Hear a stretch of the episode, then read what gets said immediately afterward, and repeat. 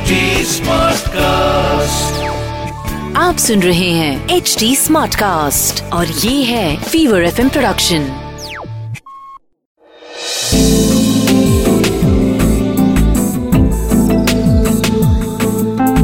एक अधूरी कहानी,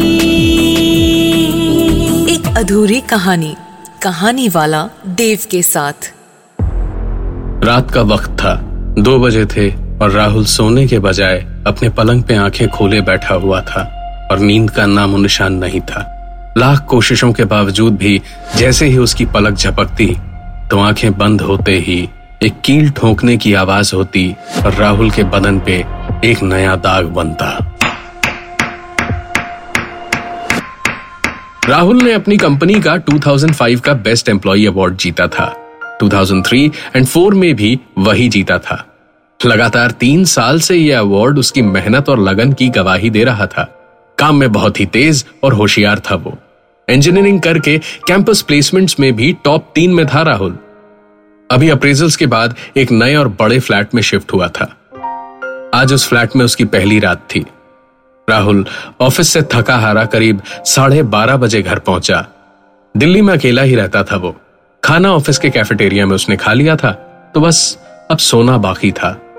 मुंह हाथ धोकर कपड़े बदले, एसी ऑन किया और बस पलंग पे पड़ते ही गहरी नींद आ गई उसे। लेकिन एक आवाज लगातार होती जा रही थी। राहुल काफी दिनों से शिफ्टिंग के चलते ठीक से सोया नहीं था और आज जब इतनी थकान हो रही थी तो नींद बेहद जरूरी थी और ये मनहूस आवाज उसे सोने नहीं दे रही थी। पहले तो कानों पे तकिया रख के कान को ढकने की कोशिश की लेकिन आवाज लगातार होती रही। राहुल बुरी तरह खिसिया गया था। झटके से सारे तकिए फेंक के उठा और चारों ओर देखा, कोई आवाज नहीं थी। अजीब बात यह थी कि उसके कमरे का एसी अपने आप बंद हो चुका था, आवाज भी बंद हो चुकी थी। राहुल ने राहत की सांस ली और वापस सोने के लिए लेट गया। अपने ब्लैकबेरी पे एक आधे मेल चेक किए और जैसे ही फोन रखकर वापस आंखें बंद की तो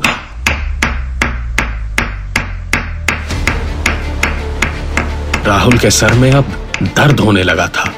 वो उठा और अपने एक ऑफिस के दोस्त को फोन किया। उससे बात करके उसके घर चला गया और उस रात राहुल वहीं सोया। अगली सुबह राहुल वापस आया और नहा धो के रेडी होने तक रह रहकर उसे कभी वो आवाज आती और कभी नहीं और आखिरकार तैयार होकर राहुल निकल ही गया। उस आवाज से भी उसे छुट्टी मिली। राहुल को समझ नहीं आ रहा था कि इतनी सारी कीलें ठोकने का काम कौन करवा रहा था यार। ऑफिस के लिए निकलते टाइम सिक्योरिटी गार्ड दिखा तो राहुल ने उससे पूछा, ये ऊपर के फ्लैट में इतनी कीलें कौन ठोक रहा है यार? रात भर सोने नहीं दिया और अभी तक ठक ठक करे जा रहा है। सिक्योरिटी गार्ड ने जवाब दिया, सर वैसे तो हम नए आए हैं लेकिन आपके ऊपर वाला फ्लैट तो वो खिटखिट करने वाले कोई सक्सेना साहब थे, उनकी डेथ के बाद से बंद पड़ा है। कहीं और से आवाज आ रही होगी सर, हम देख लेंगे, आप जाइए। राहुल को ये बात थोड़ी अजीब लगी क्योंकि आवाज उसके ऊपर वाले ही फ्लैट से आ रही थी। उसे पक्का यकीन था इस बात का और शायद हो सकता है खाली पड़े फ्लैट में वहां भी कोई नया आया हो। दिन भर राहुल को पता नहीं क्यों अजीब सी उलझन हो रही थी। सोया तो था लेकिन नींद सुकून वाली नहीं थी और इसीलिए थकावट बहुत थी। आज काम जल्दी निपटा कर वापस आया और सबसे पहले सिक्योरिटी से पूछने पहुंचा। वहां पहुंच के देखा तो सवेरे वाले सिक्योरिटी गार्ड की ड्यूटी खत्म हो चुकी थी और दूसरे ने बताया कि ऊपर कहीं भी किसी के फ्लैट में कोई काम नहीं चल रहा था और खटर पटर की आवाज कहीं से भी नहीं आ रही थी। लेकिन पूरे वक्त ये सब बताते हुए उसके चेहरे पे एक अजीब सी मुस्कुराहट थी, जैसे उसको कुछ तो पता है जो वो पता नहीं रहा। राहुल ये सब सुन के और उसकी मुस्कुराहट से और ज्यादा खिसिया गया। दनदनाता हुआ ऊपर अपने फ्लैट में पहुंचा, हाथ मुंह धोया। अब तक कोई आवाज नहीं थी। दिल को थोड़ी तसल्ली पहुंची। आज थकान होने के बावजूद उसने सोचा कि खाना खुद बनाया जाए तो रसोई में जाके खाना बनाना शुरू किया। खाना बनते बनते रात हो गई। गर्मी भी बहुत थी। राहुल ने सोचा कि पहले नहा लिया जाए, उसके बाद इत्मीनान से बैठ के दो पैग और फिर खाना खा के सो जाएगा। नहाते हुए राहुल जब साबुन लेने के लिए मुड़ा तो उसकी पीठ पीछे राहुल को नल के बंद होने की आवाज साफ सुनाई दी। पानी भी रुक चुका था। राहुल डरते डरते पलटा और देखा उसकी आंखों के सामने शावर का नल अपने आप पूरा घूमा और बूंद बूंद गिरता पानी पूरी तरह से बंद हो चुका था। राहुल के गले में जैसे कुछ फंस सा गया था। दिमाग काम नहीं कर रहा था और शरीर में जैसे खून उसका जम रहा था। हिलने डुलने की ताकत नहीं थी।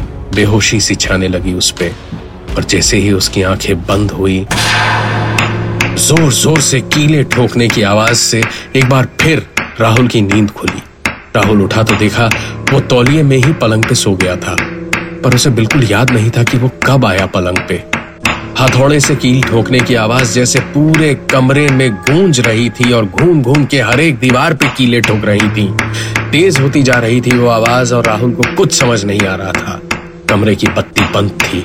राहुल एक झटके से उठा और बत्ती जलाई तो देखा पूरे कमरे की दीवारों पे चारों ओर सिर्फ कीले ही कीले ठुकी हुई थी।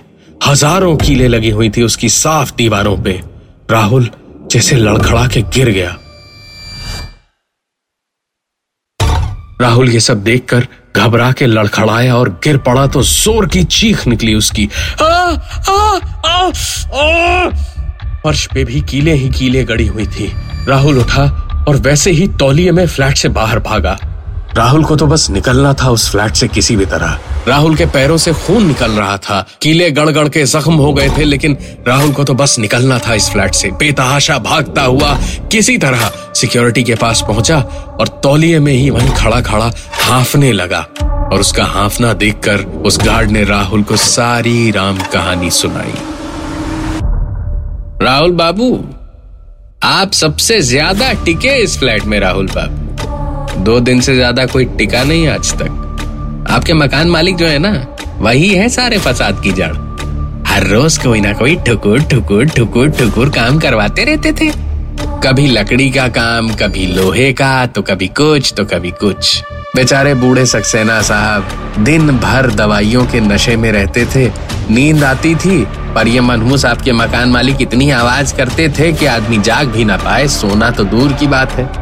तबीयत बिगड़ती गई और बस एक दिन सक्सेना साहब चल बसे।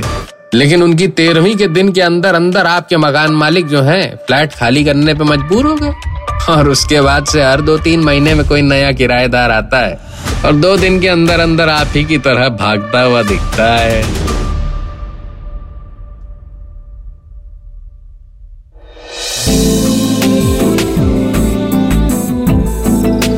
आप सुन रहे थे एक अधूरी कहानी, कहानी वाला देव के साथ, प्रेजेंटेड बाय फीवर नेटवर्क। आप सुन रहे हैं एचटी स्मार्ट कास्ट और ये था Fever F M production HT smart cast.